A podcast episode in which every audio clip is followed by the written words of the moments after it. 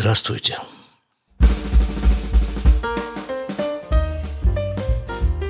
Вы слушаете 375 выпуск подкаста из Израиля. У микрофона Шлому Радзинский.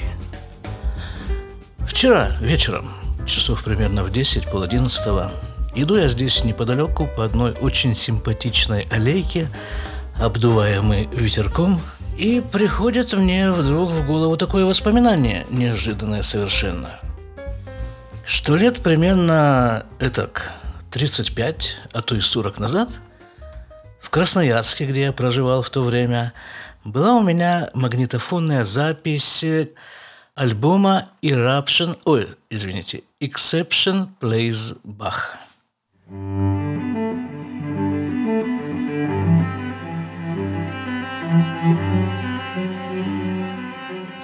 Exception Plays Bach.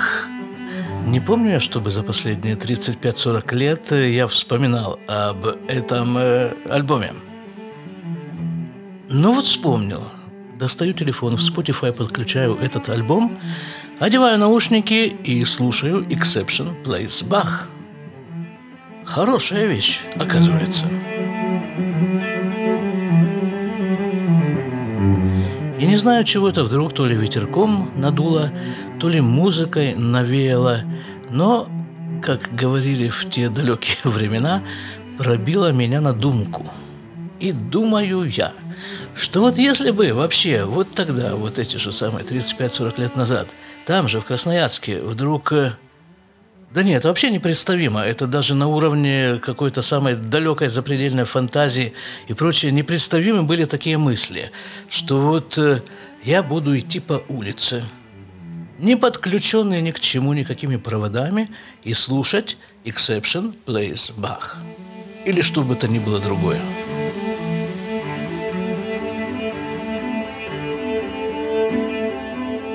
Хорошо, думка течет дальше.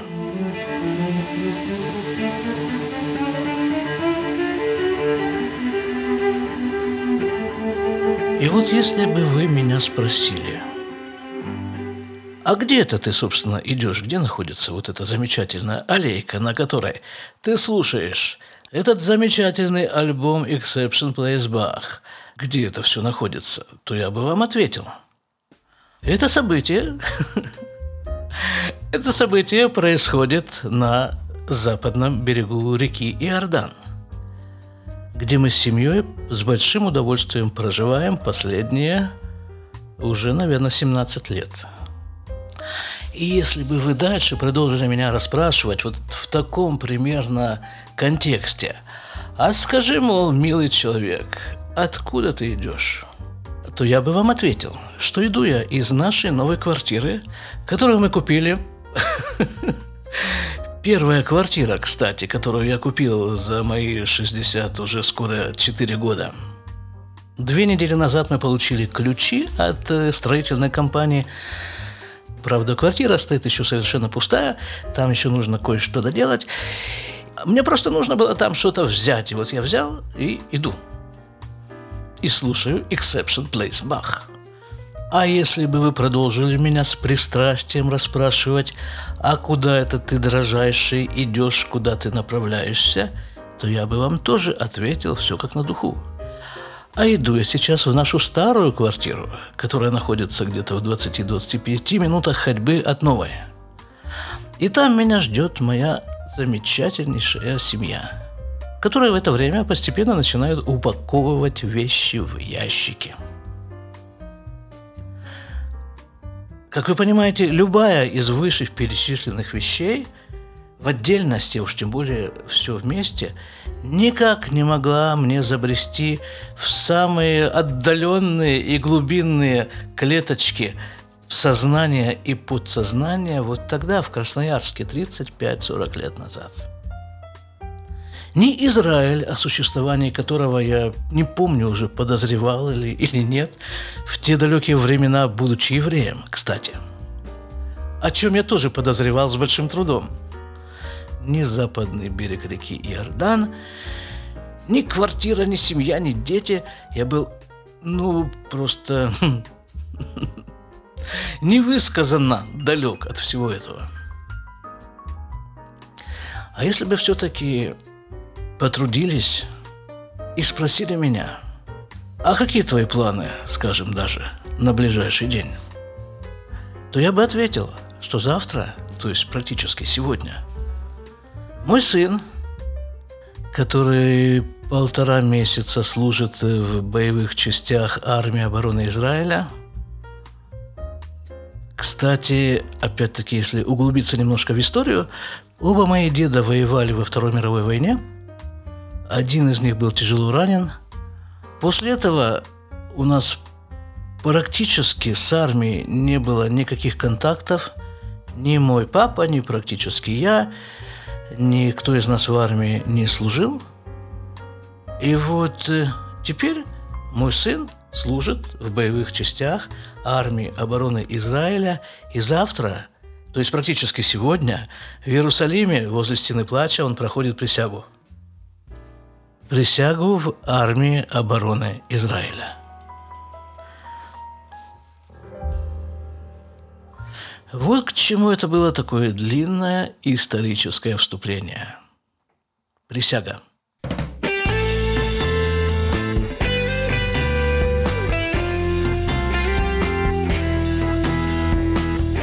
Сейчас 12 часов, присяга будет в 7 часов вечера.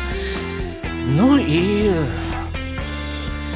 как это у нас с вами повелось уже некоторым образом, по традиции – я возьму с собой все тот же самый телефон и попробую там записать атмосферу этого места и этого события. Присяга солдат армии обороны Израиля в Иерусалиме возле стены плача.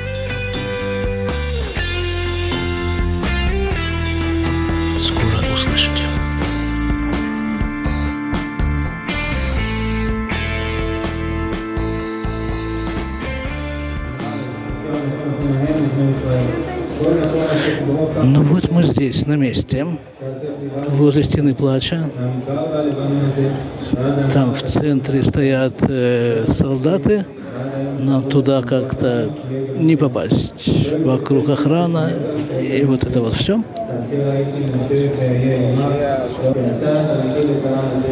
Там пока произносятся какие-то приветственные речи и напутственные, видимо, солдаты стоят таким, э, как бы, буквой «П». А в центре там э, флаги. И по краям флаги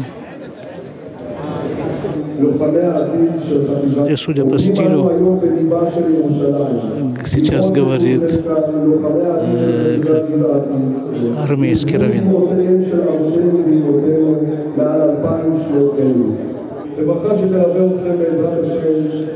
Говорится, что кроме оружия сейчас в ваших руках находится Тура, Танах.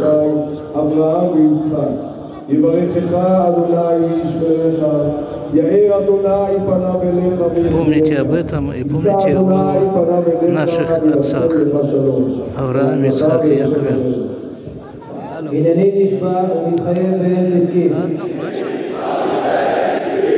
לשמור אמונים למדינת ישראל. А это, собственно, сама присяга.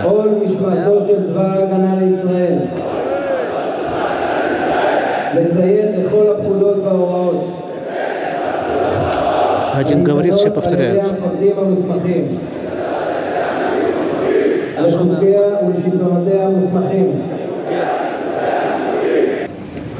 עכשיו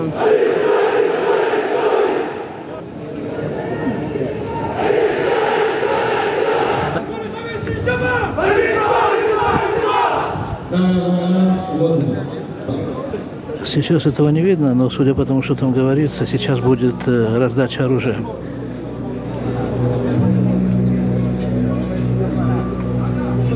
Да, это похоже по тому движению, которое там все-таки просматривается сквозь щели.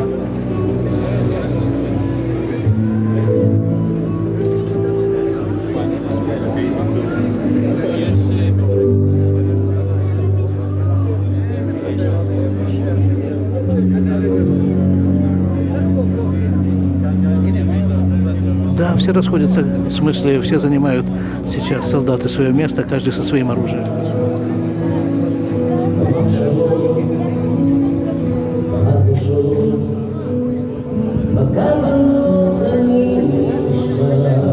Постепенно солнце садится. Чуть-чуть смеркается. Звучит песня «Солдаты получают оружие».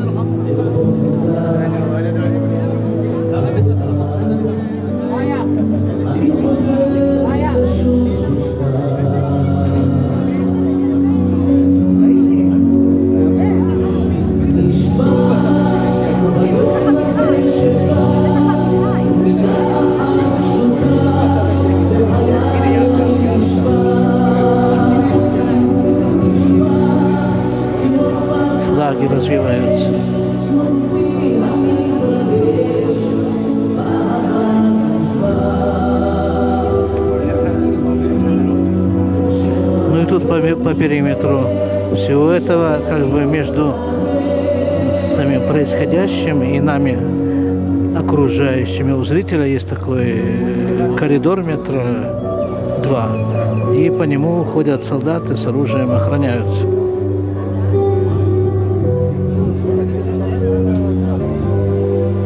Котель, стена плача постепенно погружается в такой как бы сумрак, ну еще не совсем, ну, в тень, скажем так.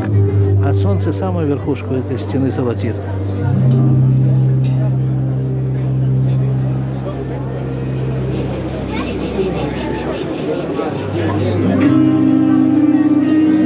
Вот начинается гимн бригады Гевати играть.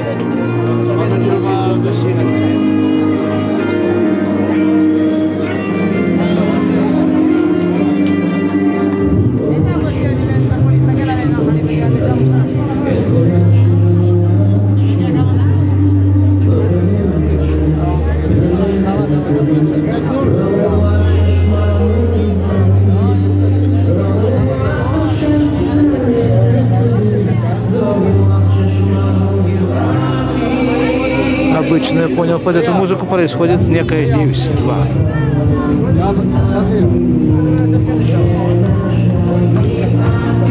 Так сказать, некая кульминация процесса. Посмотрим, в чем она будет возражаться.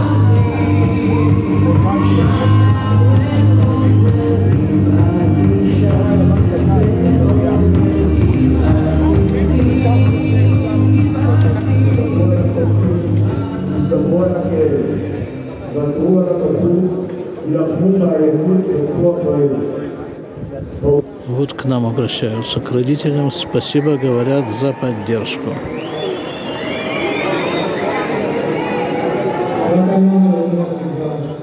А,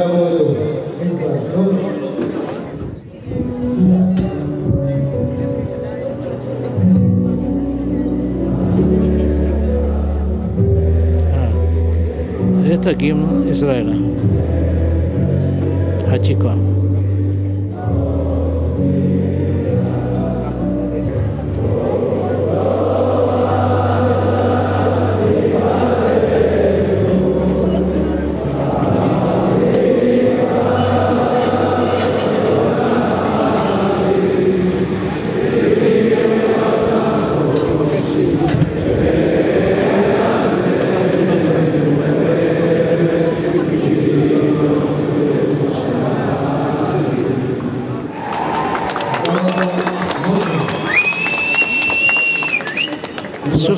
полчаса.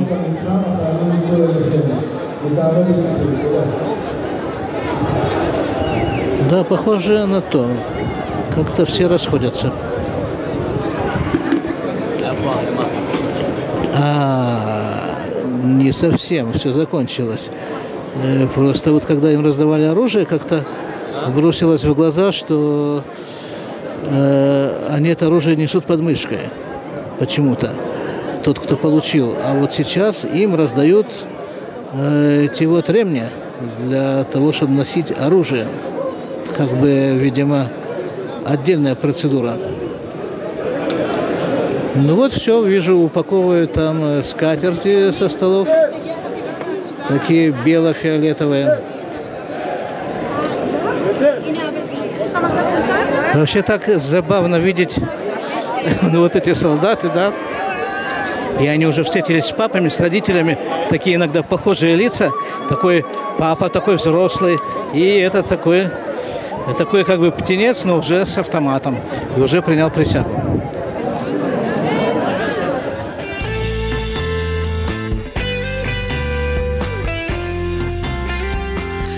Ну, в общем, сосед, как я уже вам говорил, имея опыт подобных мероприятий, сказал мне, что нужно брать с собой как можно больше салфеток, потому что, мол, очень трогательная эта вещь, и нужно будет утирать много слез. Ну, я взял парочку, но не воспользовался. Прежде всего потому, что не было ничего видно. Просто организаторы этого мероприятия постарались организовать его таким образом, чтобы ничего не было видно. Ну и нам приходилось только догадываться о том, что там внутри происходит. По звукам, доносящимся оттуда, по командам, по еще каким-то другим признакам. Как-то мы стали, и это самое удачное место из всех э, возможных, мы как бы зашли со стороны, насколько я понял, обоза, потому что там стоял перед нами в некотором отдалении так, ну, заслоняя всю видимость э, стоял некий человек в белой куртке, видимо, какой-то медработник, какие-то люди, которые занимались там аппаратурой, освещением, еще там какие-то служивые там курили в кулачок.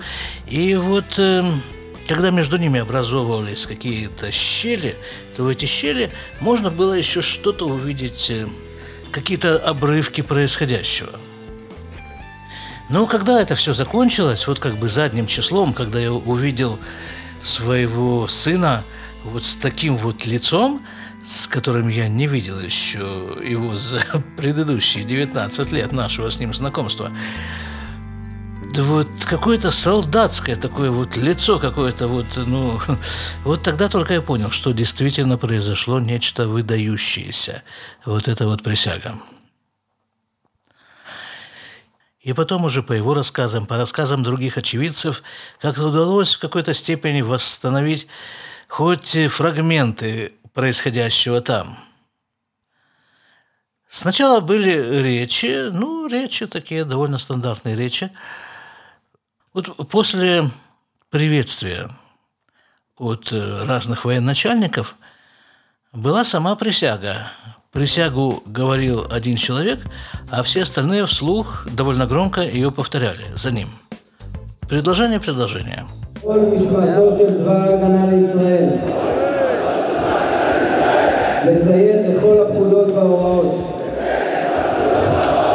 Кроме этого, по команде командира отделений, каждое отделение в отдельности прокричало «Клянусь, клянусь, клянусь!»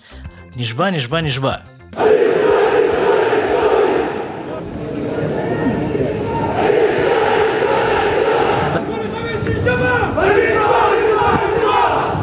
Но поскольку часть, довольно большая часть солдат, находившихся там, религиозные люди, а еврейская религия очень настороженно относится, мягко говоря, настороженно к каким бы то ни было клятвам – и обещаниям. Вместо нижба, клянусь, они говорили «мацгир». Что такое мацгир? Сейчас попробую перевести. Мацгир – это как бы объявляю, провозглашаю. Так или иначе во всеуслышание даю понять, что вот я такой-то, когда заполняется какой-то серьезный документ, то тоже там в конце пишется «Они Мацир», я вот э, это самое э, говорю, там, подтверждаю, может быть, что все вышенаписанное – это правда.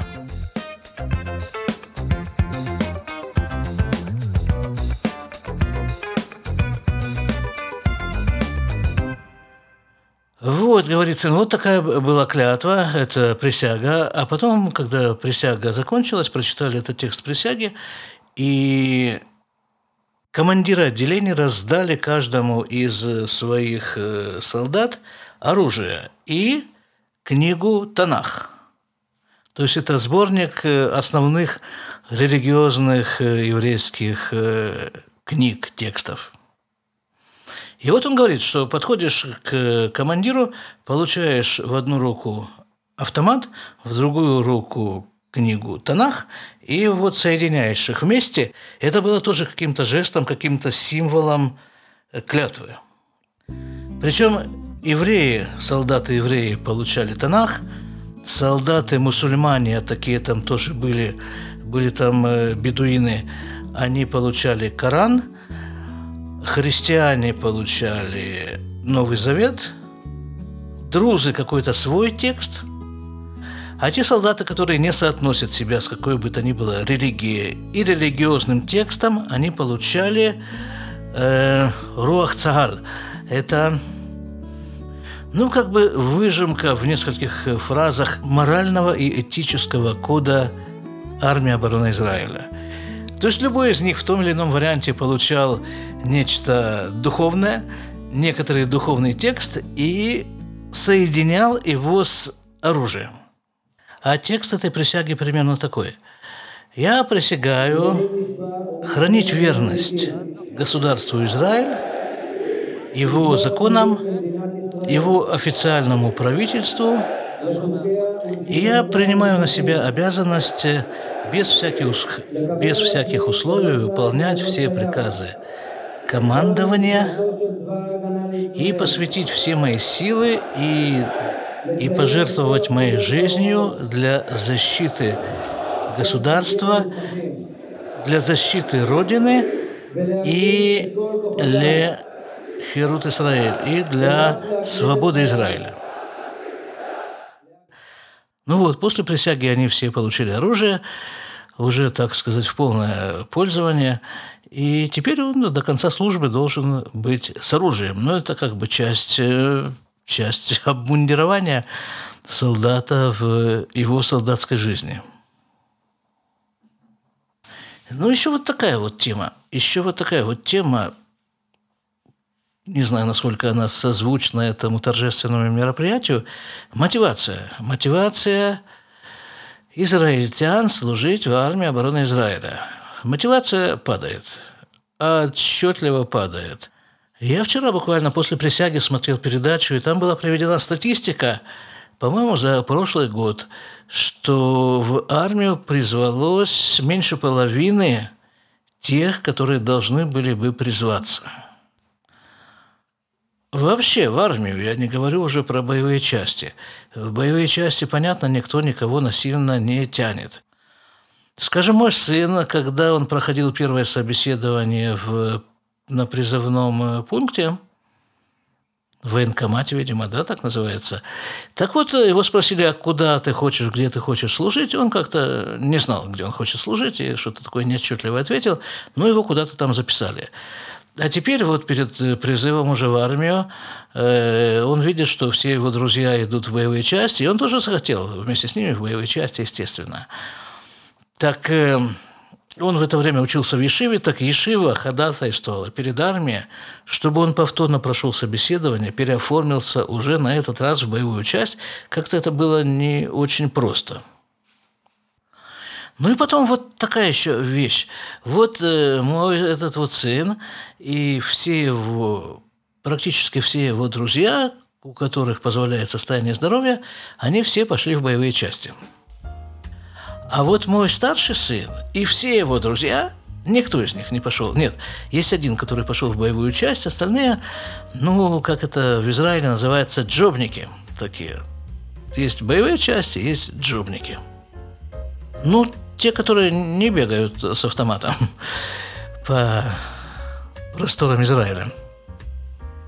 Вот, мотивация падает, и там в этой же передаче говорили, что поскольку падает мотивация, падает э, процент призыва в войска, так э, давно уже ведется речь о введении в Израиле профессиональной армии. И вот эти участники передачи, они все практически подчеркивали, подчеркивали этот факт, что тогда уже это не будет народная армия. Не будет вот такого отношения народа к армии, как я уже говорил, что на остановках там этих солдат подкармливают. Там э, многие всякие там э, ресторанчики закусочные, там всякие эти ларки кафе, им делают скидку. Э, моя дочь работает в одном кафе, так у них там стоит такая коробочка, специальная такая коробочка, написана «для солдат». И люди бросают туда монетки. Приходит туда солдат, э, хочет покушать. Он может за счет вот этой вот кассы взаимопомощи народной, он может что-то там покушать, что-то попить. Ну и вообще такое отношение э, народа к армии, к присяге, к солдату, к солдатам. Ну, вот этого не будет. Ну как? Ну, профессионал, хорошо. Он профессионал в этом деле, это профессионал в этом деле. Так что же перед ним там, не знаю, его за это кормить? Он в армии работает, зарплату получает, пусть кушает сам. Кстати, насчет зарплаты, да, вот за первый месяц службы в армии э, сын получил 1600 шекелей. В общем-то, в общем-то, деньги, с учетом того, что он же никуда ничего не тратит, да, одежда, еда, транспорт по всему Израилю, все это бесплатно. Жилье, опять-таки. Вот такая одна из проблем, которая стоит сейчас перед Израилем, да, вот профессиональная армия. И сказал ребенок, говорит, вот то, что у нас э, время от времени случаются стычки, военные стычки, конфликты с Азой – внутри Израиля, так это, в общем-то, детские разборки. По-настоящему все происходит на севере, если что-то случается в Ливане. Почему? Потому что в Ливане Хизбалла с профессиональной армией. Ну и там, а против них вот эти наши пацаны, там 18, 19, 20-летние, которые, ну хорошо, прошли они восьмимесячное обучение плюс э, еще что-то – Профессионалами их называть сложно. Одна надежда на Бога и на технологию. Ну, вот такое дело. Да, а что же у нас э, exception? А что exception? Exception plays Bach. До свидания.